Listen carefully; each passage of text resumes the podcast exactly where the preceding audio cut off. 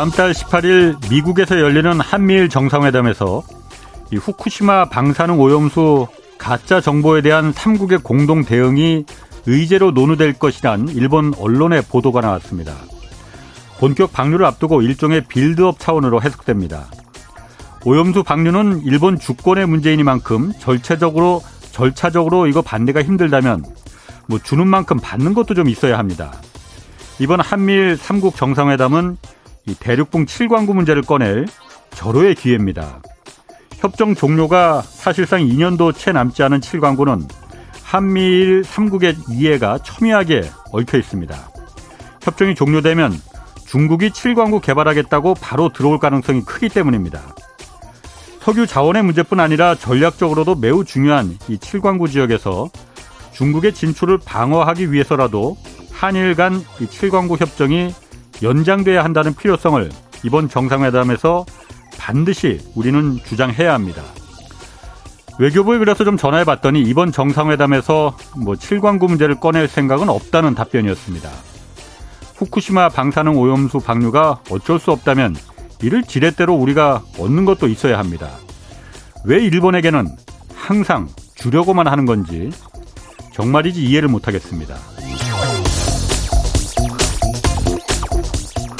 네, 경제와 정의를 다 잡는 홍반장, 저는 KBS 기자 홍사훈입니다. 오늘부터 이번 주 금요일까지 책 선물 이벤트 진행합니다. 안유화 미 어바인대 교수의 새 책 The Flow를 하루에 네 분씩 추첨해서 보내드립니다. 변화하는 시대 흐름 속에 이 부의 기회가 어디 있는지 담은 책 The Flow 받고 싶은 분은 짧은 문자 50원, 긴 문자 100원이 드는 샵 9730으로 이름과 연락처 주소 보내주시면 됩니다. 자, 홍사원의 경제쇼 출발하겠습니다. 유튜브 오늘도 함께 갑시다.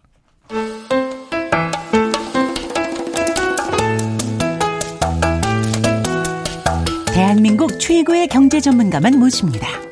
어렵고 지루한 경제 프로그램은 거부합니다. 유익하고 재미있는 홍사운의 경제쇼. 네, 미국과 유럽이 다시 기준금리를 올린 데 이어서 일본도 지금 긴축으로 방향을 틀었습니다. 일본의 이번 통화정책이 국제금융시장에 어떤 영향을 미칠지 자세히 좀 짚어보겠습니다.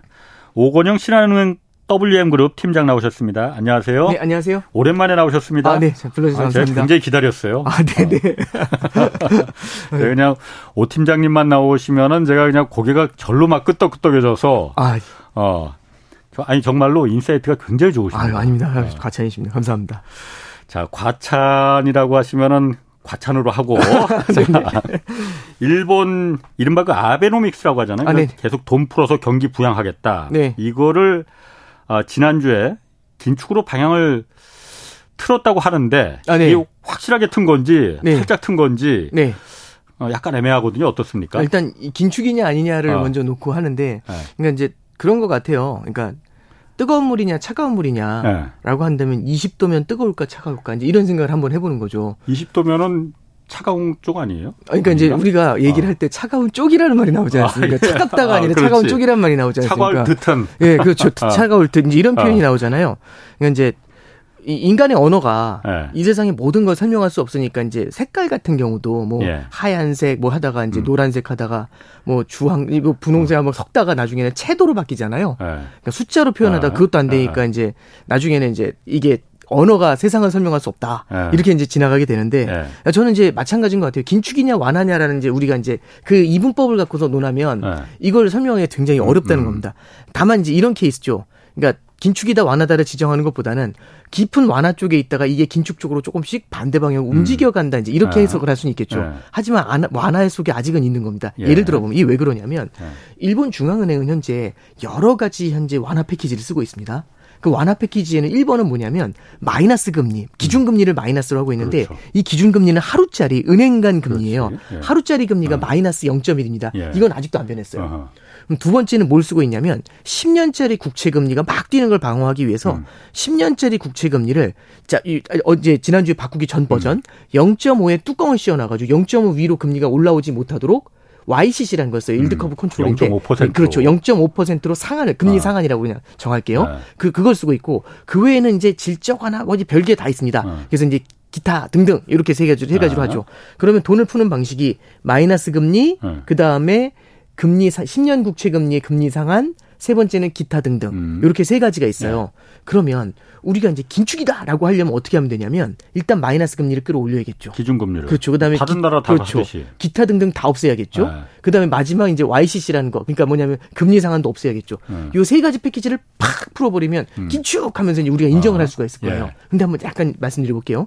마이너스 금리는 유지고요. 어, 기타 등등도 유지를 해요. 어. 그리고 그 금리 상한도 0.5에서 살짝 올려서 1.0에 맞춰요. 음. 그럼 이걸 긴축이라고 말할까?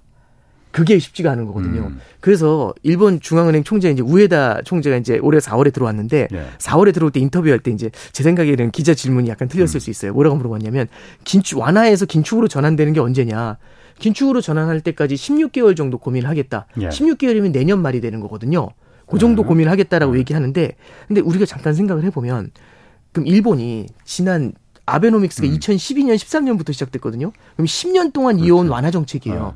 10년 동안 이어온 완화 정책 이 세 가지 패키지를 네. 한순간에 아웃 이렇게 할 것인가?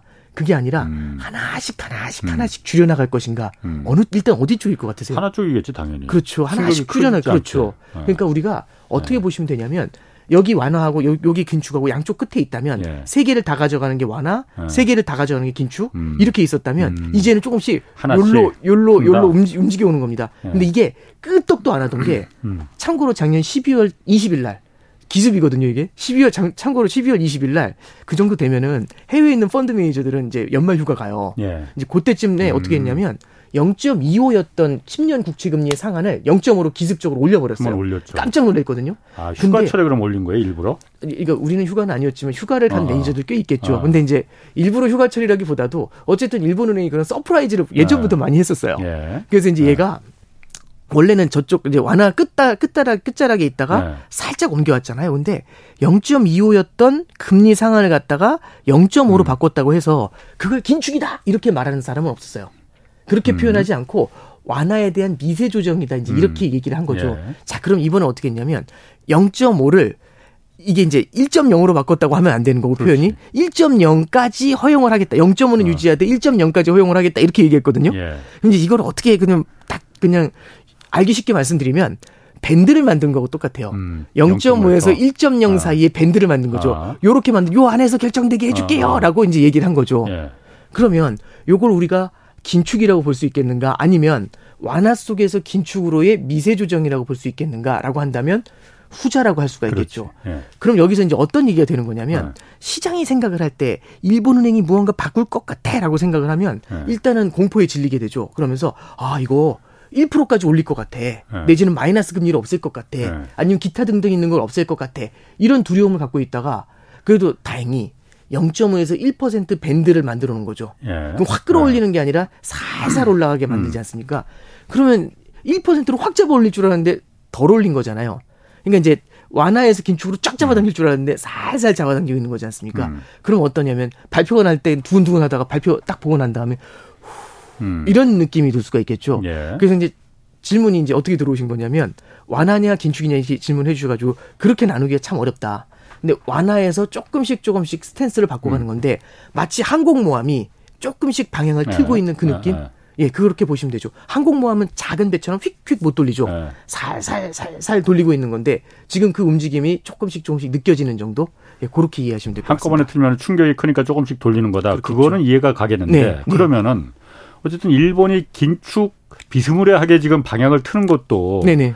그 이유가 있을 거 아니에요. 그러니까 물가가 일본도 지금 인플레가 네. 이제 시작이 됐어요. 그러니까 네네. 이제 아 이거로는 이제 국민 일본 국민들 생활이 힘들어지니 네. 이러단 정권이 넘어가니 안 되겠다라는 생각에서 긴축으로 돌아서는 방향을 한국만이 트는 걸 거잖아요. 네, 그렇죠. 그런데 이미 다른 나라를 이미 한참 전부터 긴축을 다 이미 시작했고 이제는 뭐 미국에서는 뭐뭐 금리 다시 뭐 내리느니 어쩌느니 뭐 그런 얘기 나오는데 네. 왜 이제서야 그러면 시작을 한 거예요? 그러니까 이게 우리가 이제 생각을 할 때 진작하지. 예. 그러니까 이게 우리가 이제 딱 지금 보면은 이해가 안 되는 일이지만 네. 사실은 이제 그런 거 있지 않습니까? 아니 도대체 왜 이래요? 이러면 사연이 깊어 이런 얘기 하시는 분들 있잖아요. 어. 그러니까 여기도 사연이 있는 거죠. 어. 왜냐하면 일본은 전 세계에서 유일하게 30년짜리 디플레이션을 겪은 거거든요. 예. 최근에 일본 증시가 뜨겁다고 하는데 33년 만에 최고치래요. 예. 근데 참고로 말씀드리면 89년도 여름에 음, 음. 일본 니케이 지수가 3만 9천이었거든요. 오늘 일본 주가가 많이 올랐는데 3만 3천이에요. 그때보다도 더 낮네. 그러니까 33년 만에 최고치란 어. 얘기는 뒤집어 말하면 33년 동안 전고점을 못 벗겼다는 어. 뜻입니다. 예. 그런 나라가 제가 보기엔 전 세계에 몇 개 없는 것 같아요. 음. 그러니까 일본이 얼마나 오랫동안 힘들었는지가 사실 이 주가 지수에서만 봐도 느낌이 오지 않습니까? 예. 그리고 예. 잃어버린 30년이라는 얘기를 할 정도로 예. 일본 경제가 굉장히 어려웠었고 이 디플레이션에 디플레이션 하면은 다들 인정하는 나라가 일본이지 않습니까? 그렇지. 딱 대표로 예, 나오는 나라가. 예. 그럼 디플레이션에 늪에서 30년 동안 이렇게 누워 있다 빠져 있다가 이걸 간신히 들어 올린 거죠. 그렇게 인플레이션을 소원하면서 들어올렸는데 너무 세게 들어올리다 보니까 조금 위로 올라간 거예요. 음. 아, 이건 금방 내려오겠지. 이제 아무래도 중력이 밑으로 작용한다는 생각을 많이 할 테니까요. 금방 내려오겠지라고 해서 최근에 이제 지난 5월달, 6월달에 우에다 총재한테 질문을 기자들이 질문을 해요. 뭐라고 하냐면 지금 물가가 높은데 음. 금리 올려야 되는 거 아니에요? 이렇게 물어보니까 우에다 총재가 하는 얘기가 지금의 인플레이션은 일시적인 것 같다 이렇게 얘기를 해요. 음. 근데 이 일시적이라는 이 얘기를 누가 했냐면 배웠네. 예, 그렇죠. 어, 배웠어. 예, 파월 의장이 그 얘기를 예. 21년도 했다가 망신을 어, 많이 당했지 어. 않습니까? 예. 그 우에다 총재한테 그 일시적이라는 말을 들었어. 어, 이게 저도 일시적 트라우마가 있어가지고 저도 일시적이라는 말씀 드렸었잖아요. 어, 팀장도 예, 그런 예. 얘기하셨어. 그래서 어제 저도 이제 어, 너무 놀래가지고 야이 얘기를 어. 여기서 하면 어떻게 일시적인 이유 뭐 다섯 가지인가 뭐 아, 예. 구체적으로 뭐 들어서 아, 예, 얘기하셨는데 아, 그때. 예. 아, 그래서 저 반성문 많이 썼지 않습니까? 근데 이제 우에다 총재도 이제 그 얘기를 하는 거예요.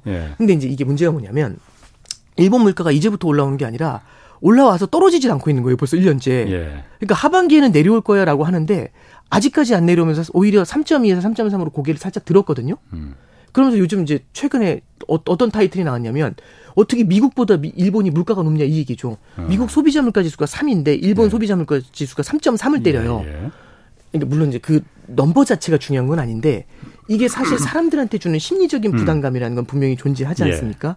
예. 이제 앞서도 말씀해 주셨지만 기시다 내각의 지지율이 지금 많이 떨어졌거든요. 음. 물론 그게 인플레이션 때문에 떨어진 부분도 있겠지만 다른 여러 가지 요인들이 섞여 예, 있을 거예요. 예, 예. 근데 이제 이 인플레이션이라는 것도 그대로 용인을 하고 놔둬서는 안 되겠다라는 생각을 할 수밖에 없는 요인들을 분명히 만들어냈겠죠. 그러니까 왜 진작 그러면 올리지 왜 이제서야 뒤늦게 올리냐 이거죠. 이 디플레이션의 늪에서 너무 오랫동안 빠져 있어가지고 이걸 갖다가 아. 만약에 틀었을 때 이게 예. 일본이 이게 트라우마가 몇 개 있어요. 예. 이게 그 뭐가 있냐면 2000년도에 예. 90년도에 버블이 터졌지 않습니까? 버블이 터진 다음에 일본이 제로 금리로 왔었어요. 예. 그러다가 일본 경제가 회복을 못 하다가 2000년도 5월인가 4월인가 그랬을 겁니다. 2000년도 4월인가 음. 5월인가에 그때 이제 닷컴 버블이 있었거든요. 그렇죠. 그러면서 네. 전 세계적으로 분위기가 네. 좋고 우리나라도 코스피 지수 막 날아가고 막 코스닥 예. 날아가고 했는데 그때 자산 시장 뜨겁고 전 세계적으로 좀 붐이 일어나다 네. 보니까 음. 일본 경제도 좀 돌아섰어요. 그러니까 인플레이션이 좀 올라오려고 했거든요. 그때 일본 중앙은행이 실수를 하죠. 인플레이션을 걱정을 해서 네. 10년간 디플레이 빠져 있다가 인플레이션을 걱정을 해서 선제적으로 금리를 0.25로 올려요. 음. 근데 그거 올렸다가 이제 딱 맞고 이제 누워가지고 그 다음에 음. 올릴 때까지 꽤 오랜 시간이 필요했거든요. 예. 2006년에 한 번 더 올려야 되거나 예. 그 정도까지 힘들었거든요. 근데 2000년도 그때 금리를 올릴 때 반대했던 사람이 한 명 있었어요.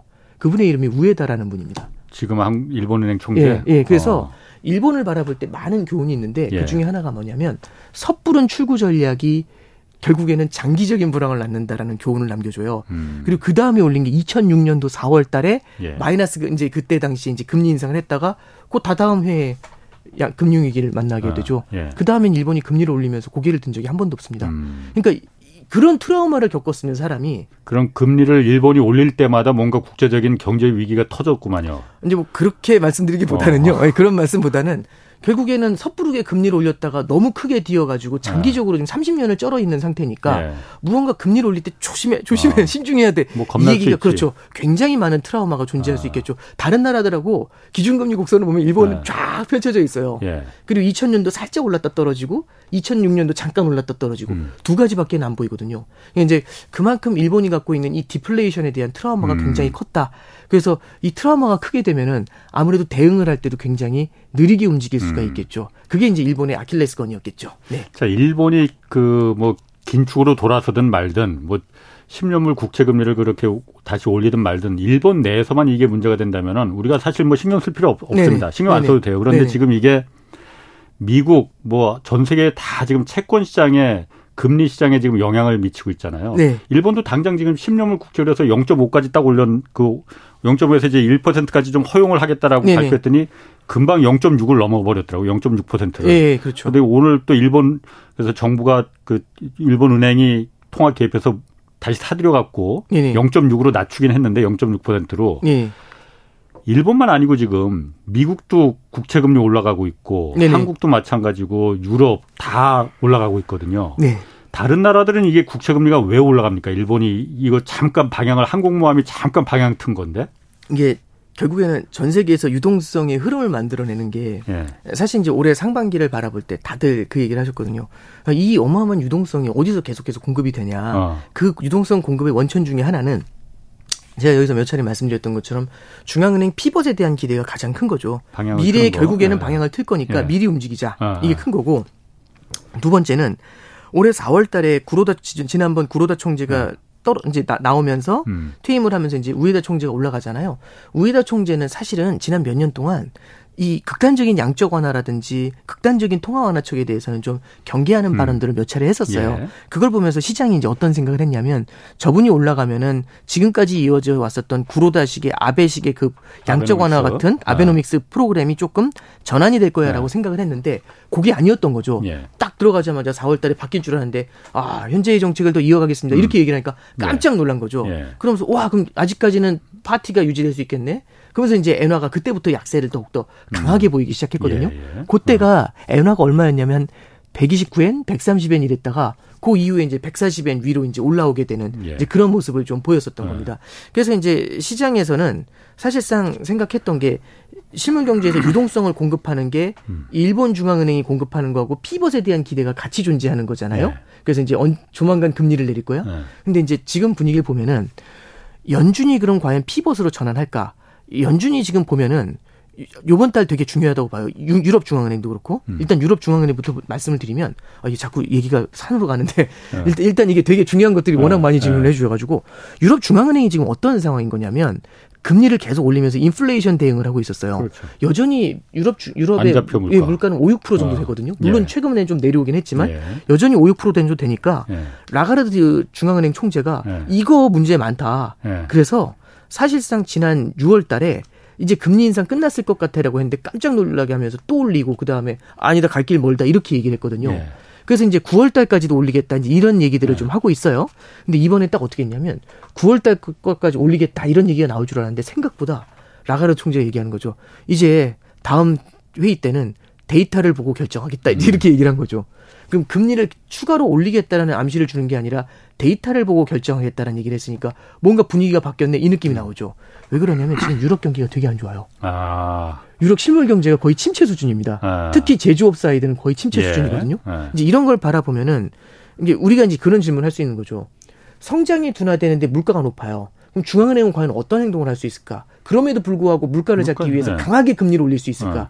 여기에 대한 질문을 유럽 중앙은행한테 던진 건데 예. 6월 달에 물론이지 하면서 끌어올린 어. 거고요. 지금도 계속해서 경기가 둔화되는 모습을 보여주니까 유럽 중앙은행도 걱정이 될 수밖에 어. 없죠. 그래서 물가가 만약에 운 좋게 빨리 빠져준다면 예. 기다려 볼 수가 있는 거고요. 예. 만약 그게 아니다라고 한다면 금리를 조금 더 인상하는 방법을 해야지. 그래서 여태까지는 유럽 중앙은행이 굉장히 매파적 금리 음. 인상에 대해서 확신을 갖고 음. 갔다면 이번에는 살짝 방향을 전환한 것 같아요. 예. 그래서 양방향으로 열어준 어, 케이스죠. 이게 1번이고요. 음. 그다음에 미국 같은 경우도 연준 같은 경우도 매 회의가 라이브가 될 것이다. 이제 이런 얘기를 했잖아요. 그래서 이제 9월이다 11월이다 추가 인상할 수도 있지만 아닐 수도 있다라고 해서 양쪽의 가능성을 음. 둘다 열어놨어요. 예. 근데 양쪽의 가능성을 둘 다 열어놓으면 올릴까 말까 이거거든요. 근데 여기서 선택지가 없는 게 내릴까라는 말은 없습니다. 어. 그래서 사실 올해 2, 3월만 해도 어떤 예. 얘기 했었냐면 올해 전 세계 경제가 침체에 놓이게 될 거고 음, 음. 침체에 놓이게 되면은 중앙은행이 금리를 인하하게 되는데 올해 9월 달부터 금리 인하를 시작을 해서 내년 대선이 있는 음. 미국 내년 11월까지는 미국은 2% 가까이 금리를 내릴 거야. 음. 이런 생각이 되게 많았거든요. 근데 지금 9월 달에 금리 인하할 거라는 기대는 없어요. 예. 빨라야 내년 3월 보시는 분들이 있고 내년 5월 보시는 분들이 있거든요. 그리고 내년 말까지 봤을 때 1% 정도 보고 있어요. 잠깐만요. 9월 달부터 인하를 시작해서 2% 낮춰요라는 패키지에서 지금은 내년 5월에나 시작을 해서 1% 낮춰요라는 패키지로 바뀐 거죠. 음. 패키지에 저 안에 들어있는 선물 세트가 좀 약해졌지 않습니까? 음. 예. 그러면 국채금리도 예. 이 거대한 패키지 돈풀기 패키지를 생각하면서 밑에까지 내려갔다가 어, 어. 10년 국채금리 3.3까지 내려갔거든요. 예. 5월 달 초에. 예. 그러다가 이제 이게 덜하네 하면서 밀어 올린 게 있죠. 예. 이게 1번이고요. 예. 그래서 일본 중앙은행이 모든 걸 설명하는 건 아니다. 어. 요게 1번이고 두 번째는 일본 중앙은행 같은 경우도 원래는 이번에는 쉽지 않을 거야라고 생각을 했다가 예. 갑작스럽게 그 일본 중앙은 지난주 금요일 날 새벽에 일본장 네. 열리기 전에 새벽 2시인가 3시인가 그랬을 거예요. 네. 그때 이제 저기 미국 시장이 열려 있고 아시아는 새벽이지 않습니까? 네. 그때 이제 니케이에서 보도가 나온 거죠. 중앙은행이 정책 일본 중앙은행이 정책 변화를 할 수도 있다. 네. 일본은행이 예. 그 얘기가 나오면서 엔화가 강세로 전환이 되고 왜냐하면 이제 금리를 일본 금리를 올리게 되면은 미국과의 금리 차가 줄어들게 될 그렇죠. 테니까 그렇지. 일본과의 예. 금리 차가 줄어들면 엔화는 강세를 가겠죠. 예. 엔화 가치가 올라니까 그렇죠. 그리고 또 하나는 만약에 일본이 여태까지 있었던 금리보다 금리를 만약에 여기서 크게 올리게 된다면 미국과의 금리 차가 줄어들게 되잖아요. 예. 그럼 금리 차가 줄어들면 금리에서 먹는 마진이 줄어들 거고 어. 두 번째는 이게 이제 중요한 표현인데 엔carry라는 표현이 있어요. 엔carry가 뭐냐면 그렇죠. 어. 엔을 들어 올려 가지고 어. 딴데 갖고 나가서 어. trade 거래를 한다는 어. 얘기인데 네. 엔을 들고서 나간다는 얘기는 엔화를 팔고 달러를 사는 거죠. 그렇지. 그리고 네. 일본의 네. 낮은 금리로 엔화를 빌려서 달러를 사서 달러의 높은 금리를 음. take하겠다 이거거든요. 예. 그럼 여기서 이제 두 가지를 보셔야 되는데 금리 차를 볼 뿐만 아니라 환율도 보셔야 돼요. 엔화가 약해지면서 달러가 강해지면 브라보거든요. 예. 왜냐하면 나는 엔화를 팔고서 달러를 사서 나갔으니까. 그렇지. 그럼 나중에 그렇지. 달러를 팔고 엔화를 사서 올 때도 훨씬 더 많은 음. 엔화를 사서 들어오니까 금리에서만 음. 먹는 게 아니라 환에서도 먹는 거, 아. 양방향에서 아. 먹는 게 엔carry trade의 포인트예요. 아. 여태까지 그걸 많이 했었지. 그렇죠. 잡은. 근데 이제 일본이 금리를 올려요. 네. 일본이 금리를 올리면 금리차가 줄죠. 네. 그럼 금리에서 먹는 게 줄겠죠. 그렇지. 두 번째는 통화에서 먹는 게 줄 거지 않습니까? 환율이 엔화가, 엔화가 강세를 가게 되면 네. 그럼 아차 싶겠죠. 그럼 엔carry trade가 의미가 없네. 그렇죠. 그러면은 일단 중요한 게 뭐냐면 엔carry trade의 포인트는 뭐냐면 계속 흘러나가 내가 산 걸 뒤에서 누군가 계속 나와야 되지 않습니까? 예. 그럼 뒤에 올 사람들은 매력이 떨어진 거잖아요. 예. 금리 차는 조금 있을지 모르겠지만 엔화가 강세면 별론데 이런 음. 생각을 하니까 뒤에서 사주는 애가 적을 거잖아요. 예. 그럼 저라면 어떤 생각을 할까? 뒤에서 안 사주네 이게 아니라 뒤에서 안 사줄 것 같으면 빨리 나와야 되지 않을까요? 그래서 그 경우에는 엔carry가 청산이 될 수가 있죠. 그리고 그 얘기 네. 엔carry가 청산이 된다는 말은 다시 말해서 외국에 나가 있는 그 자금들이 네. 다시 빠져나와서 일본으로 들어간다는 그렇죠. 돌려 나오는 거죠. 돌려 나올 때 어떻게 나오냐면 포함되는 거 아니에요, 그러면? 어, 그럴 수 있죠. 예. 예. 음. 2006년도 4월 달에 미국 일본이 금리를 갖다가 올렸거든요. 2000년 예. 이후에 처음으로. 예. 아까 전에 2000년에 음. 올렸다가 실수했다고 말씀드렸잖아요. 예. 그다음에 2006년도 4월 달에 일본이 예. 금리를 그때 올리기 시작을 해요.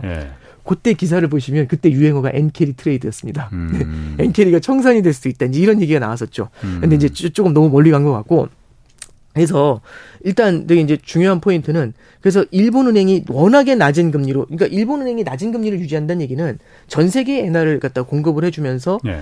돈이 풀려 나온다는 얘기는 돈의 결국에는 금리라는 건 돈의 값이지 않습니까? 그러면 돈의 공급이 늘어난다는 얘기는 돈의 값을 내린다는 얘기잖아요. 네. 그래서 일본이 낮은 금리를 유지하면서 전 세계적으로 금리가 올라가는 거에 발목을 잡고 계속 끌어내리고 음. 있었던 거죠. 어, 어. 이 힘이 약해지니까 위로 쓱 밀려 올라가는 겁니다. 그래서 이제 두 가지 말씀드렸죠. 피벗에 대한 기대가 음. 줄어든 게 1번이고요. 예. 두 번째는 일본이 통화 정책 변경을 한다라는 얘기가 나오면서 음. 이 힘이 빠지니까 슥 밀려 올라간 거. 음. 요두 가지가 전체적으로 지금의 일본이 이제 그 결국엔 최근에 금리 올라간 걸 이제 설명할 수 있겠죠. 근데 이제 여기서 조금만 더 나가서 말씀드리면 이제 아마 많은 분들이 이제 최근에 요즘 이제 매크로를 하도 많이 보시니까 음. 이, 이, 이, 이런 이제 질문이 가능하세요. 아, 나도 지금 궁금한 거 있는데 먼저 말씀해 보세요. 예, 엔화가 아. 그럼 오늘 왜 약세니? 이제 이거 질문을 아. 하실 수가 있거든요. 아, 오늘 그러니까 예. 8, 900원 아래로 내려갔더라고요. 예, 899원이죠. 예. 그게 뭐냐면 그 지난주 금요일 날 어떻게 됐냐면 예. 딱 그거 발표하자마자 920원을 넘었다가 예. 그다음에 쭉 내려와서 끝나요. 910원 예. 정도에. 그다음에 예. 오늘은 아예 그 밑으로 내리 찍혀 버렸거든요. 그러니까. 그럼 아니 일본이 금리가 올라갔는데 그러니까. 왜 엔화가 왜 이러지? 떨어져, 왜? 왜 엔화 가치가 더 떨어지지? 네. 이 질문이 일단 네. 가능할 수 있거든요. 일단 요거 간단하게만 좀 이게 그래서 이게 제가 오늘 하필이면 오늘 나온다고 해가지고 하필이면 일본이 바꿔가지고 이거 어. 질문하실까봐 걱정을 되게 많이 했어요. 어. 아 이게 또 질문이 이게 어. 대수 있게 들어오면 이게 왜냐하면 사실 관심 없는 일본 엔화인데 이게 사연이 되게 길거든요. 그래서 제가 사연을 좀 설명을 좀 해드릴게요. 네. 이 사연을 좀 청취해 주시면 좋을 것 네. 같은데 이 사연이 어떤 거냐면 이게 아베노믹스가 처음 시작이 될때 예. 일본 중앙은행은 양적 완화라는 걸 했습니다. 예. 그래서 예. 매년 8천억 엔씩 국채를 음. 사기로 했어요. 예. 그러면 예. 다른 거 다 필요 없고 8천억 엔을 목표로 해서 사요. 예. 그럼 8천억 엔씩 사주겠다고 시장하고 약속한 거잖아요. 금리가 바닥까지 붙어도 상관없어요. 8천억 엔, 엔을 사줘야 돼요. 근데 이제 문제가 생긴 게 뭐냐면 일본 중앙은행이 너무 많이 사니까 일본 국채가 모자라요.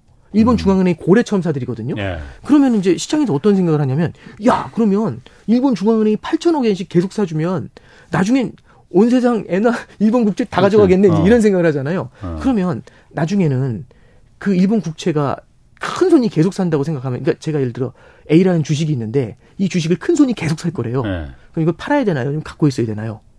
갖고 있어야죠. 이분이 살 때까지 음. 언젠간 살 거지 않습니까? 그것도 네. 비싼 가격에. 예. 그러면 이제 국채가 시중에 물량이 안 나와요. 왜냐하면 일본 중앙은행이 계속 살 건데 만약에 나중에 살 게 모자라면 음. 무릎 꿇고 비싼 가격에 살 아, 거지 않습니까? 아, 그러면 일본 국채 지금 팔면 안 되죠. 그래서 시중에 국채가 품귀가 나와요. 예. 거래가 일어날 수가 없어요. 아. 그러면 8천억 엔씩 살 수가 없지 않습니까? 일본 중앙은행 입장에서는 예. 이거 어떡하지? 이렇게 하다가 그때 이제 버냉키라는 사람이 일본에 등장해서 얘기한 거죠. 그러지 말고 양적 완화를 8천억 엔씩 산다 그렇게 하지 말고 바꾸자. 그럼 어떻게 해요? 지금은 수량을 타겟으로 하잖아요. 8천억 엔을 매년 산다. 음. 그거를 가격을 타겟으로 하자. 가격이 뭡니까 했더니 금리를 타겟으로 하자는 거죠. 음. 그래서 0.25% 그땐 0.1이었는데 그냥 쉽게 0.25%를 타겟으로 하자 이렇게 음. 얘기를 한 겁니다. 0.25%를 타겟으로 해서 0.25%보다 높을 때만 국채를 사주자. 아. 8천억 엔씩 살 거 없다. 아. 요 위로 올라올 때만 아, 사면 되지 않냐. 그게 지금의 YCC. 그렇죠. 그게 YCC의 포인트죠. 예. 예. YCC를 하는 이유는 예. 국채를 덜 사기 위해서입니다. 결국에는 아. 일본 국채를 너무 많이 사니까 너무 너무 힘들어가지고. 그러면 그 일본 내에서 그야말로 국채 시장도 교란이 될 거고. 그렇죠. 그러니까는 아 덜 사기 위한 방편으로 지속 가능한 양적 완화를 하기 위해서 가격으로 타겟팅을 어, 바꾼 거예요. 오, 그럴 듯하네. 네. 머리 좋네. 어, 그렇죠. 그래서 2006년도 예. 그 9월, 2016년도 어. 9월에 버냉키가 와가지고 그걸 어. 컨설팅을 해준 거거든요. 네. 그래서 이거 갖고 다들 뭐라고 처음에 나왔을 때 이게 뭐야 한다면 한참 해석했는데 묘수다. 네. 그러면서 이제 그때부터 일본 엔화가 안정이 돼요. 음. 예. 그래서 이제 일본이 YCC를 갖다 그렇게 딱 써버린 예. 거거든요. 그래서 이제 이게 이제 유지가 됐는데 그럼 이제 일본 국채를 매년 8천억 엔씩 살 필요가 없는 거지 않습니까? 예. 올라올 때만 사면 되니까. 예. 그래서 생각보다 덜 살 수가 있었어요. 근데 예. 아 이게 문제가 생긴 거죠. 왜냐하면 작년부터 미국이 금리를 올리기 시작하지 않습니까? 예. 금리 차가 벌어지니까 일본 금리가 막 올라가려고 계속 어, 일본 국채 금리가. 막 0.25에서 계속 그렇지. 엄청난 압력으로 어. 위로 튀려고 해요. 그러니까 이제 어떻게 하냐면 두더지 잡기죠. 튀어 오르면 때리고 뒤에 오르면 때리고 계속 사야 되는 거죠. 미친 듯이 사들이는 예. 거거든요. 근데 이렇게 사들이니까 8천억에는 뭐예요? 이거 뭐 1조 엔사도 그러니까. 모자라겠다 아. 이런 거죠. 예. 이거 어떻게 하지 하니까 결국에는 답이 없습니다. 결국에는 우리 전선을 밀려야 돼, 전선을 갖다 후퇴시켜야 됩니다. 해가지고 그렇지. 전선을 0.5로 후퇴시킨 게 작년 12월이에요. 아, 왜냐하면 키가 말한 그 제한한 묘수는 금리가 다 안정돼 있을 때 통하는 거였고, 그렇죠. 이렇게 금리가 다른 나라에 다 올릴 때는 그게 악수가 돼버렸구만. 튀어 올라가니까 답이 예. 없는 거죠. 예. 근데 이제 0.5로 그래서 이 전선을 갖다가 0.5로 음. 후퇴시킨 거예요. 음. 여기서 이제 0.5로 후퇴시키니까 그래도 이제 덜 들어오는 거죠. 예. 그래서 어, 한숨 쉬면서 이제 작년 12월부터 이제 6월까지 한숨 쉰 거죠. 예. 어, 다행이다. 예. 그러니까 0.4 정도에서 이제 잘 안 올라오고 있었단 말이에요. 예. 금리가. 근데 이제 일본 물가가 올라갔지 않습니까? 그리고 엔화가 너무 약세예요. 엔화가 약세고 일본 물가가 약 일본 물가가 높으면 여기에 또 플러스 금리 내릴 줄 알았던 그렇지. 미국이 예. 계속 금리 올린대요. 예. 어, 답이 없는 거죠. 예. 이러면 엔약세 오래 갈 거고 예. 이러면 물가 쉽게 못 잡을 거고 예. 그럼 이 상태로 버티기 어려운 거죠. 시장이 기가 막히게 알죠. 그랬더니 약간 약간 0.5로 또 밀고 올라오는 겁니다. 음. 그러니까 0.5 우리 전선을 0.5에다 베이스 쳐놨는데 여기를 약간 약간 밀려 올랐잖아요. 그래서 여기를 막 압박하면서 때리기 시작을 해요. 그럼 이제 이걸 어떻게 해야 되냐? 그럼 또 사들이게 되면은 또 일본 국채를 더 더 쟁여야 되거든요. 예. 그러면 양적 완화를 이렇게 많이 할 수가 없지 않습니까? 음. 지속 가능한 양적 완화가 아니거든요. 음. 그래서 어떻게 하냐면 이번에는 바꾼 거죠. 그래서 이제 시장에서 어떻게 생각했냐면 요거 1.0으로 올린다. 예. 한도를 1.0으로 올린다. 이제 그렇게 생각을 했거든요. 그럼 팍 튀잖아요. 0.5% 한꺼번에 팍 어, 튀잖아요. 어, 어. 그럼 이거 시장이 충격 줄 텐데 이제 이런 생각을 한 건데 이번에도 이제 일본이 머리 잘 쓴 거죠. 어떻게 했냐면 0.5를 그대로 두되 어. 1.0은 넘지 않게 하겠다. 그 얘기는 뭐냐면 어. 0.5에서 1.0을 밴드로 두겠다라고 어. 얘기하는 거죠. 하는 거 봐서 사겠다. 그렇죠. 미국 어. 금리가 미국 금리가 5.25에서 5.5라고 그렇지, 하잖아요. 그렇지. 그런 예. 것 옛날에는 아. 미국 금리가 한 전 포인트였어요. 예. 5.25가 기준 금리였거든요. 음. 근데 5.25에서 5.5로 바꾼 거잖아요. 이, 이 밴드로. 음. 그래서 일본 금리도 이제 밴드로 바뀌었어요. 음. 그럼 밴드로 바뀐 게 무슨 의미냐면 자 이거죠. 이제 얘기하시는 거죠. 후퇴해야 됩니다. 음. 5.0.5는 못 막습니다. 그러면 제가 이제 물어보는 거죠. 얼마까지 후퇴해야 될까요? 음. 그럼 1.0이요, 0.75요. 그러니까 어디까지 후퇴해야 되냐면 결국에는 밀고 들어오는 한도까지만 후퇴해주면 되잖아요. 예. 확실히 덜 사줘도 되는 레벨까지만 아. 후퇴하면 되는데 그럼 거기가 어딥니까? 모르죠. 0.78325요. 이렇게 얘기할 수는 없지 않습니까? 누구도. 신만이 알겠죠. 아. 누가 그걸 알겠어요? 그 그러면은 그건 모르죠. 음. 그럼 어떻게 하면 알까? 가봐야 알죠. 예. 어, 그럼 어떻게 가볼까요? 어, 정답이네. 그럼 1로 갈 수는 없지. 그냥 그러면 네. 이제 얘기하는 거죠. 네. 0.5에서 1 사이에 있을 네. 수 있습니다. 그게 말이 돼. 그럼 그걸 찍어야 될 거 아니에요? 뭐 이러니까 어. 이제 얘기하시는 거죠. 그러면 한번 슬슬 위로 올리면서 한번 해보실까요? 어. 이런 거죠. 그럼 어떻게 하냐면 0.5를 갖다 열대 1에서 막는 거죠. 네. 그러면 금리가 밀려 올라올 거지 않습니까? 예. 근데 확 밀려 올라올 수 있으니까 딱 수문을 열면서 네. 쏟는 거죠. 네. 수문을 네. 열면서 금리가 올라올 때마다 어마어마하게 국채를 사들이면서 엔화를 쏟는 거죠. 예. 일단 국채를 사들이면은 이 올라오는 압력은 되게 센데 또 사들이면서 누르는 압력이 있으니까 예. 올라오는 속도가 느릴 거지 않습니까? 그래서 오늘 보시면 0.6 위로 올라왔다가 0.5 밑으로 0.5구로 다시 내려왔거든요. 그러니까 이렇게 음. 올라오는 걸 계속 막으면서 예. 그러니까 이제 확 열면 튀킬까봐 음. 이게 막으면서 음. 이렇게 올라오는 걸 막으면서 계속해서 그 점을 찾으려고 하겠죠. 근데 예를 들어서 0.8 정도 왔더니 이 올라오려는 압력이 확연히 약해졌다. 그럼 그 정도 선에서 딱 베이스 치고서 때리고 예, 있겠죠. 예. 예. 그게 아니면 이제 계속 마냥 올라올 수 있는데 그래도 1.0은 막아놓겠다. 예. 이렇게 얘기하는 거죠. 그래서 0.5에서 1.0 사이 그 어딘가 그거를 찾기 예. 위해서 우리는 밴드를 잡아놓고 있는 거고요. 그 밴드를 잡고서 일단은 일본 중앙은행 입장에서 시간을 번 겁니다. 그러면 여기서 이제 바로 그 얘기 나오는 거죠. 그러니까. 아니 그러면 그래도 결국엔 금리가 0.5에서 0.6으로 올라간 거 아니냐. 어. 근데 지금 방금 말씀 뭐라고 쓰셨냐면 수문을 열면서 예. 금리가 확 뛸 수 있으니까 지금 지난 3월 달 이후에 처음으로 국채를 사들이면서 방어에 들어갔거든요. 예. 수문을 열면서 국채를 막 사고 있잖아요. 예. 대규모로 사들이고 어. 있거든요. 그럼 국채를 사들이면서 뭘로 국채를 사냐면 엔화를 찍어서 살 거지 않습니까? 그렇죠. 그럼 엔화가 공급이 되기 시작을 예. 하겠죠. 예. 엔화의 공급이 떨어진다. 예. 그래서 아, 지금 그래서 오늘 엔화가 그, 그 가치가 예. 떨어진 거예요. 예, 그렇죠. 요게 1번, 그다음에 두 번째는 뭐가 있냐면 두 번째는 이제 이렇게 해석하는 두 번째 가기 전에 그러면 엔화의 네. 가치는 지금은 또 오늘은 떨어졌지만은 장기적으로는 다시 올라가겠네요. 어느 정도의 포인트를 잡고 나서 아, 더 이상의 국채 매입이 아니라면 이제 아, 서서히 정상화될 예, 수가 있겠죠. 예, 예, 이제 두 번째는 이제 아. 어떻게 해석하는 사람들도 있냐면 어, 저도 일리가 있다고 생각하는 네. 해석 중에 이런 게 있죠. 한 번 1.0 넘을 줄 알고 다 네. 쫄아 있었는데 네. 사실상 그 가격이 일본 엔화에 반영이 돼 있었다. 근데 막상 열어보니까 1.0보다는 낮더라. 그래서 아. 생각보다 덜한 긴축이기 때문에 그만큼 엔화가 다시 되돌려진 거다. 이렇게 해석하는 사람들도 있는데 요 요인도 어느 정도는 작용을 했다라고 봅니다. 시장이 기대한 것보다는 음. 이 긴축을 예를 들어 1.0 이렇게 때릴 줄 알았는데 0.5에서 1.0 예. 이렇게 때린 것에 대해서 안도의 한숨. 어, 생각보다 아. 진도가 느릴 수 있구나. 아. 이 안도에서 그래서 사실 그 YC 그, 그 뭐냐면 일본 은행이 정책 발표하기 전에 예. 레벨이 142 정도 됐거든요. 예. 그게 이제 정책 발표에서 금리 그, 그 바꾼 다음에 1점 139까지 내려갔다가 다시 그 지금 고수준으로 돌아와 있는 상태입니다. 그래서 그럼 엔화의 가치가 그렇게 네네. 급격하게 튀지 않은 거다. 생각보다는 일본의 그, 그 통화 정책이 그렇게 급격하게 긴축으로 쫄 거 없네라고 생각해서. 네, 그렇죠. 근데 그렇게 보기에는 네네. 물론 많은 양은 수치가 크진 않지만 전 세계 모든 국채 금리가 네네. 수익률이 네네. 많이 올라간 거라지만 다 튀어 올라가 버렸잖아요. 아, 예, 그렇죠. 그런 거 봐서는 쫄긴 쫀 것 같은데. 이제 뭐냐면 채권 시장이 바라보는 거하고 외환 시장이 아, 바라보는 게 조금 다르겠죠. 다르다? 그러니까 뭐냐면 음. 결국에는 금리가 상승하는 압력을 네. 엔화를 쏟아내면서 방어를 아. 하니까 이런 것들이 외환 시장에서는 엔화의 네. 약세로 이어지게 되는 네. 거고요. 그 다음에 생각보다 긴축이 세지는 않을 거다라는 그러니까 예를 들어 이런 거 있잖아요. 네. 미국이 기준금리 올리는데도 막 자산 시장이 뜨겁고 달러가 약세로 가는 케이스 있지 예. 않습니까? 최근에 보면 예. 왜 그러냐면 다 끝났어. 음. 이번에 금리를 올렸지만 사실은 끝났어 이제 예. 그런 생각을 하게 되면 오히려 미래에 음. 있는 아름다운 세상을 생각하면서 음. 금리 막 달러가 약세로 가는 케이스들 있잖아요. 예. 그러니까 이제 심리적으로 굉장히 많이 위축돼 있었는데 이게 어느 정도로 바꿔줄지에 몰라서 약간 좀 두려움, 불확실성 이런 걸 갖고 있었는데 이걸 갖다가 생각보다는 세지 않게 가니까 음. step by step으로 천천히 간다 음. 이런 기대를 가진 거죠. 그래서 이제 저는 두 가지 요인이라고 보는데 시장의 기대보다는 음. 속도가 느릴 수 있다라는 얘기가 1번. 예.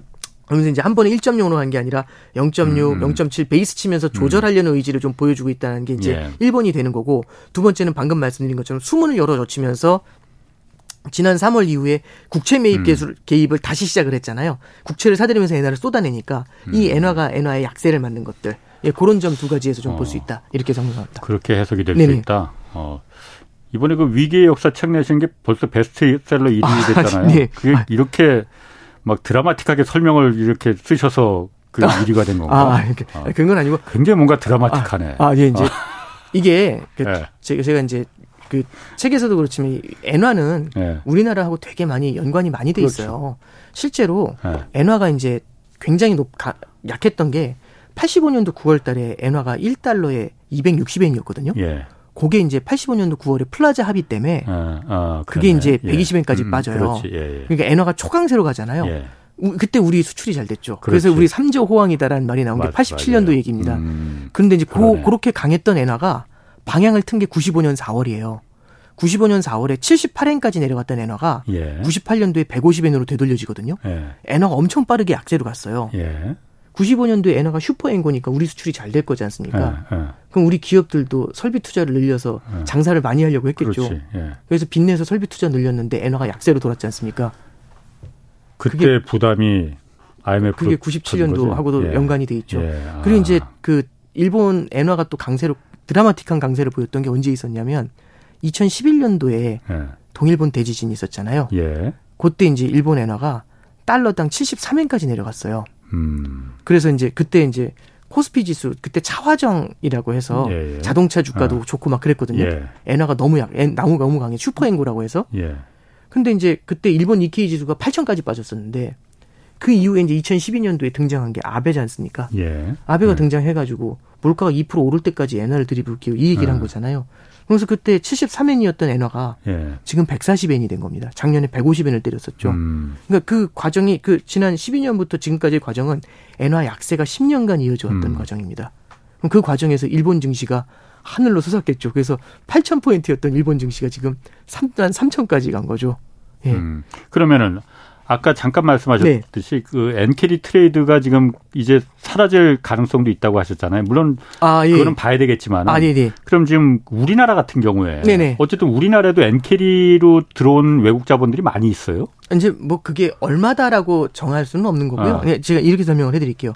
엔캐리 트레이드의 청산이라는 걸 볼때 예. 이제 제가 그럴 가능성이 있다라는 말씀이 아니라 예. 엔캐리 트레이드가 청산이 될 때는 조건이 여러 가지가 있어야 됩니다. 예. 단순히 금리 차만 보는 게 아니라 음. 이 환차익까지도 같이 볼 필요가 있고요. 예. 그 다음에 또 하나는 이쪽 사이드에서 성장성이 워낙에 강하면 음. 성장성이 워낙에 강하면 굳이 나갈 필요가 없거든요. 그럼 엔캐리가 언제 보통 청산이 되냐면 예. 오히려 이제 일본이 금리를 올렸을 때보다 과거 과거 사례를 보면은 예. 일본이 금리를 올렸을 때보다 신흥국 같은 데 많이 들어가 있어요. 예. 엔캐리 트레이드 어, 어. 자금이 신흥국, 호주 이런 데 많이 들어가 있는데 성장이 큰 예. 나라들 그렇죠. 금리를 어. 높게 주거나 성장이 센 나라들 이런 나라들이 위기를 겪잖아요. 예. 그럼 그때는 빠져나온다. 네, 그럼 무조건 빠져나옵니다. 그래서 엔캐리 자금들이 위기를 겪는 순간 빠져나오거든요. 예. 그럼 해당 국가의 통화를 팔고 엔화를 사서 돌아오지 않습니까? 음. 그러면은 글로벌 금융시장에 엔화가 확 줄어들어요. 일본으로 예. 빨려 돌아가니까 예. 엔화가 초강세를 보이죠. 음. 그래서 우리가 일반적으로 얘기할 때 엔화가 안전자산이다 이런 얘기 많이 하거든요. 그렇죠. 달러 다음으로 예, 뭐. 예, 그렇죠. 왜냐하면 이제 예. 시장이 흔들릴 때마다 엔화가 예. 강세니까 예. 가장 큰 이유는 이유가 엔캐리가 청산이 되는 국면에서는 그런 일들이 종종 일어납니다. 그렇겠네. 예, 그래서 그렇겠네. 만약에 금융시장이 위험 자산에 대한 예. 선호도가 높은 굉장히 뜨거운 시장이다. 예. 이러면은 당장 금리가 조금 올라간다고 해서 엔캐리 청산 이렇게 해석하는 아. 거는 좀 어렵고요. 근데 금융시장 전반에 침체라든지 아니면 불안감이 크게 조성이 되면서 안전자산 선호도가 높아지고 있다. 이런 상태에서 금리가 올라가는 모습이 나타나면 이런 건 엔캐리 청산의 가능성을 높일 수가 있죠. 예, 그래서 음. 이게 뭐 금리가 조금 올랐다고 해도 무조건 엔캐리 청산 이렇게 해석하는 거는 음. 좀 기계적인 해석이다 이렇게 볼수 있죠. 그러면은 네. 어쨌든 우리가 중요하니까 아, 우리 같은 경우에 어쨌든 한국하고 미국하고 금리 차도 지금 역전이 돼서 2% 포인트 차까지 벌어진 데다가 네. 지금 일본마저도 지금 그러면은 국채 금리를 금리가 올라가면은 네네. 말씀하신 대로 엔캐리 트레이드라는 게 금리 차이만으로 빠져나가진 않지만은 네네. 성장이 그 나라에 있느냐 없느냐에 따라서 그 자본이 남아 있느냐 안 남아 있느냐가 그 네. 판단 요소가 될 거잖아요. 네네. 그럼 예를 들어서 엔캐리 트레이드 엔캐리로 한국에 얼마나 많은 외국의 일본계 자금이 들어와 있는지 모르겠으나. 한국의 성장 요즘 사실 굉장히 비관적으로 보잖아요. 아, 네네.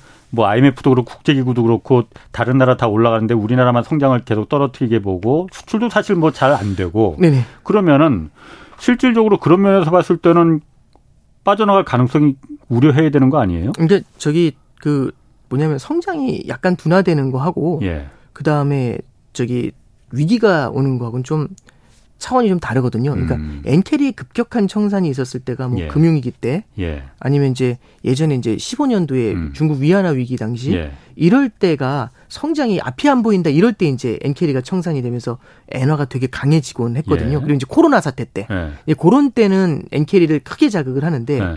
이제 지금 같은 경우는 물론 우리나라 성장률이 둔화되고 있는 건 있지만 조금 길게 보면은 내년도나 내후년을 보면은 음, 우리나라 성장률이 거니까? 정상화되는 아. 부분이 보이거든요. 예. 물론 어디까지나 전망이긴 하지만 음. 음. 지금도 그래서 코스피 지수가 뜨거운 모습을 보이는 이유 중에 하나가 예. 성장률의 둔환이 있지만 반도체 경기나 대중 수출이나 결국 지금은 바닥을 지나가고 있는 거 음. 아닌가?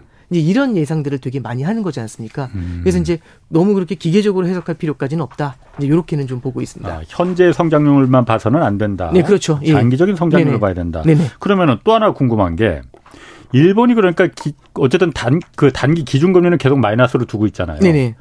어, 이게 어쨌든 우리가 계속 말했지만은 일본이 기준금리 올리고 그러면은 네. 그리고 국채금리 올리면은 일본 정부가 워낙 많은 그야말로 국채를 발행해서 정부 재정 적자가 워낙 크기 때문에 국가 부채가 크기 때문에 국채 이자를 감당을 못한다. 부도난다 일본 정부가. 네. 그것 때문에 올리지 못한다고 그랬잖아요. 네. 그럼 지금 어쨌든 10년물 국채를 0.5에서 1% 밴드 사이로 지금 상향 네. 올리겠다는 걸 용납하면은 네. 일본 정부가 그 이자는 부담할 능력이 지금 되는 거예요? 어, 일단 저기 능력은 그러니까 뭐냐면 뭐 어. 필요한 경우에는 또 국채를 발행을 해가지고 메울 수도 있는 거고 일단은 일본 자체는 어. 기축통화국이니까요. 예. 제가 이제 근데 사실 지금 이제 일본 기준금리를 말씀해 주셨으니까 어. 제가 조금만 좀 다른 설명을 조금 드리면서 같이 예. 설명을 해드릴게요. 일단 첫 번째는 일본의 지금 금리가 예. 마이너스 0.1이거든요. 기준금리 하루짜리가. 음. 근데 10년짜리 금리를 원래는 얼마에 고정했었냐면 처음엔 0.1에 고정을 했어요. 예. 상한을 예. 0.1에 뒀거든요. 예. 그럼 왜 0.1에 뒀는데 이게 왜, 왜 그러냐면 장단기 금리가 예. 역전이 돼 있으면 예. 전에도 한번 설명해 드렸지만 은행은 수익이 줄어들어요. 그렇지. 은행은 단기로 줘대서 어, 어. 장기로 대출해 줘야 그렇죠, 되니까. 예. 그럼 이렇게 돼 버리면은 예. 결국에는 아무리 중앙은행이 돈을 완화적으로 풀어줘도 은행이 대출을 안 해주게 되면서 음, 투자가 없지. 그렇죠. 이제 문제가 생기는 예, 거거든요. 예. 그래서 버네키가 처음에 얘기를 해줄 때 마이너스 0.1을 고정시키고 얘를 들어 올려 이렇게 얘기한 거죠. 인위적으로 이렇게 해놓은 거예요. 어. 그럼 잠깐 보시면 요게 0에서 0.1이었잖아요. 예. 그러니까 이게 마이너스 0.1, 0.1이잖아요. 예, 예. 요 사이가 갭이 한 0.1이 됐지 어. 않습니까? 지금 0.5였었던 거잖아요. 그 전에는. 예. 그럼 마이너스 0.1에 0.5였죠. 예. 그죠? 근데 어. 이번에는 1로 올렸잖아요. 예. 그럼 마이너스 0.1에 1이죠. 어, 격차가 커졌네. 1.1이죠. 어. 예. 갭이 커지죠. 어. 그러면 은행이 마진이 커질 수 있죠. 그렇지. 어제 미 일본 은행 좀, 좀 올랐거든요. 금요일 날. 음. 예. 그게 뭘 얘기하는 거냐면 일본의 대출이 증가할 수 있다라는 걸 보여주는 겁니다. 아, 대출이 증가해서 그거로다 투자를 많이 되면은 그래서 기업들이 돌아가고 그러면은 거기서 세금, 세금도 많이 들어올 거고 네, 그거로다가 이자 메꿀 수 있다. 이제 성장으로 그러니까 뭐냐면 아. 결국에는 전 세계가 다 음. 얘기하는 거죠. 이렇게 부채가 많으면 답이 없지 않냐? 성장으로 메운다라는 게 핵심이거든요. 부채의 어. 증가를 갖다 억제하면서 성장으로 메워줄게요. 이제 이게 이제 핵심인데. 그럼 옛날에는 왜 그렇게 안 했을까? 다 그렇게 하려고 했는데 생각보다 성장이 잘 안 되니까 아. 주저앉으니까 어쩔 수 없이 부채를 이어서 메워주고 부채를 이어서 메워주고 이번엔 그러면 자신감이. 생긴 거예요. 지금 어, 왜냐하면 일본 내수도 좋고 수출도 좋고 주식 시장도 좋고 그러니까 지금이 마지막 기회다. 이번에 안 올리면 이번 기회 날아가면 안 된다. 그런 절박감이 있었던 건가요? 이제 뭐 마지막 기회다라든지 이제 뭐꼭 어. 그런 걸 바라보면서 한 건 아니겠지만 일본이 이제 금리를 올릴 수밖에 없었던 이유는 제, 제 생각에 이렇게 말씀드릴게요. 이 타이밍을 보면서 결국엔 이렇게 가야 된다라고 했던 것보다는 가장 중요한 거 1번은 일본의 물가를 바라봤던 것 같아요. 네. 물가가 만약에 일시적인 게 아니라 꾸준히 높은 수준을 유지하잖아요. 예. 그럼 더 이상 완화 정책을 쓸 수가 없어요. 그래, 음. 그러면 1%로 한도를 1%로 올리는 게 아니라 예. 아예 이 패키지를 다 없애야 돼요 한순간에. 음, 음. 그 충격은 어마어마할 그렇지. 수 있거든요. 예.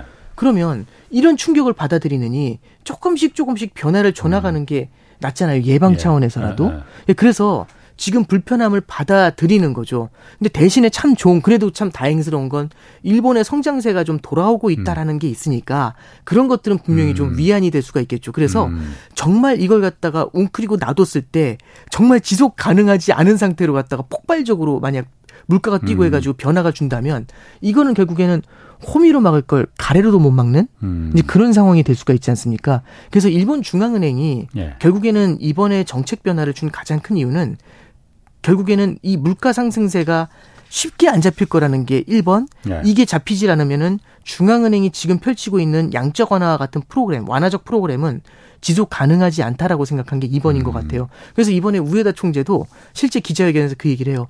이번에 올리는 건 긴축이 아닙니다. 시장을 달래주기 위한 것도 있겠지만 긴축이 절대 아닙니다. 정상화가 아닙니다. 음. 뭐냐면 우리가 완화 정책을 지속 가능하게 유지하기 위해서 이렇게 한 겁니다. 아. 이렇게 얘기한 거죠. 들은 말도 안 되는 어, 소리 이렇게 하지만 말도 안 되는데 말도 안 되는 것 같지만 지금 여기서 아. 이걸 어설하게 막고 있다가는 나중에 아. 이거 한꺼번에 풀어서 지속 아. 가능할 수가 없다. 그렇다. 예, 그래서 이제 우에다 총재는 음. 그렇게 얘기를 했다라고 아. 정리를 해드릴 수 있겠죠. 그렇구나. 네. 위기의 역사 이번에 그 쓰셨잖아요. 네네. 아, 쓰는 책마다 베스트셀러 아. 그거 내니까 참 이렇게 말을 잘하시는 게 베스트셀러가 아, 안 되면 이상한 거지. 아, 아닙니다. 근데 거기 보면은 네. 과거 의 경제 위기의 역사를 보면 위기가 서로 연결돼 있더라. 아 예. 이게 무슨 말이에요? 이제 이런 이렇게 이렇게 되더라고요. 어. 제가 이제 다룬 게 외환 위기를 다뤘고요. 네. 그 다음에 닷컴 버블을 다루었고. 네. 그다음에 금융 위기를 다루었고 코로나 사태하고 인플레이션 최근의 걸 같이 네. 다뤘어요. 예. 네 개의 포스트를 세워놨는데 예. 이, 이 느낌은 있지 않습니까? 지금의 물가가 오른 이유는 코로나 때 돈을 너무 많이 풀어서. 예. 그래서 이제 둘이 연결되지 어, 않습니까? 어, 그렇지, 그렇지. 코로나 때 왜 이렇게 돈을 많이 풀었는데 금융위기 때 예. 리먼 브라더스를 비롯해서 죽으려고 할 때 더 많은 돈을 풀어서 살렸으면 되는데 예. 이걸 죽이면서 음. 오히려 그 긴 음. 기간 동안에 돈을 계속 풀면서 거대한 디플레를 만들었어. 예. 그래서 코로나가 딱 터지니까 큰일 났어 한 다음에 정말 감당할 수 없을 정도의 음. 돈을 풀 수 있게 용인을 해준 거지 않습니까? 그러니까 코로나 때 돈을 푼 이유는 금융위기의 교훈이 있었던 거죠. 거꾸로 거기서 그러니까 그렇죠. 연결돼 있다. 네, 그렇죠. 그럼 그 다음에 금융위기는 금융위기는 아. 닷컴법으로 어떻게 아. 연결이 되냐면 네. 금융위기 때 결국에는 네. 시스템의 가장 큰 위기를 만들어낸 이유가 두 가지거든요. 네. 첫 번째는 중국이 있었고 이머징 시장, 네. 두 번째는 부동산이었어요. 미국의 부동산. 예. 왜 그러냐면 닷컴 버블이 깨졌지 않습니까? 음. 미국의 성장률이 둔화가 되니까 미국의 기준금리를 6.5에서 1까지 낮췄어요. 예. 그러면서 어마어마한 유동성을 공급해 줬는데 이 유동성이 주식시장으로는 갈 수가 없죠. 다 박살이 났으니까. 아, 그래서 그때 부동산으로. 그 부동산이 부동산으로 가면서 어. 부동산 가격을 어마어마하게 밀어올려요. 예. 근데 사람들이 차트를 보니까 30년 동안 부동산은 깨진 적이 없는 거죠. 예. 그럼 부동산 시장 쪽으로 계속 자금이 몰리지 않습니까? 그럼 자산 가격이 계속 올라갈 거라는 음. 확고부동한 믿음이 생기는 겁니다. 음. 그리고 거기에 중국의 성장이 같이 땡겨주는 거거든요. 예. 근데 이제 결국에는 이 부동산이 결국엔 닷컴 버블이 뭘 만든 거냐면 저금리와 부동산에 대한 신화를 만든 거죠. 그게 2006년까지 그렇죠. 연결이 된다. 예, 그렇죠. 그렇게 하면서 다그 부동 어. 이제 결국엔 금융위기라는 게 이제 이어지게 된 거고. 그렇게 보니까 그럴 듯하네. 네, 그리고 어. 이제 닷컴 버블도 어. 사실은 외환위기하고 어떻게 만나냐면 어. 우리는 외환위기를 IMF 한국의 외환 위기라고 얘기를 하지만 사실은 90년대 후반부는요 이머징의 위기였어요 신흥국에. 그러니까 동아시아. 예, 95년도에 멕시코가 죽었고요. 그다음에 아. 97년도에 인도네시아, 예. 태국, 그다음에 한국. 98년도에 러시아, 예. 99년도에 브라질, 아르헨티나 음. 주요 시, emerging 국가들이 다 쓰러졌거든요. 예. 중국도 그때 타이거 펀드가 홍콩 공격해가지고 난리가 났었고 예. 중국도 안유화 박사님 한번 물어보세요. 98년도에 무슨 일이 있었나? 4대 은행의 부채가 어마어마한 부실 채권이 엄청났어요. 예. 그 일본도 그때 이미 잃어버린 10년에 거의 늪 안에 들어가 있었고 예. 유럽은 독일 통일 이후에 독일병이란 음. 말이 유행을 했었죠. 그렇지. 유럽 예, 통합 얘기하고 전 세계 성장이 없습니다. 유일하게 성장한 나라 딱 하나거든요. 미국이잖아요. 어. 미국으로 그러면 전 세계 경제가 안 좋으니까 금리를 낮춰놨을 거지 않습니까? 그럼 그 돈이 어딘가 성장하는 대로 고이거든요. 그게 미국에 가서 고이는 거죠. 음. 그래서 미국에서 뭐라고 하냐면 다들 힘드시지만 우리는 지구의 반대편을 연결합니다.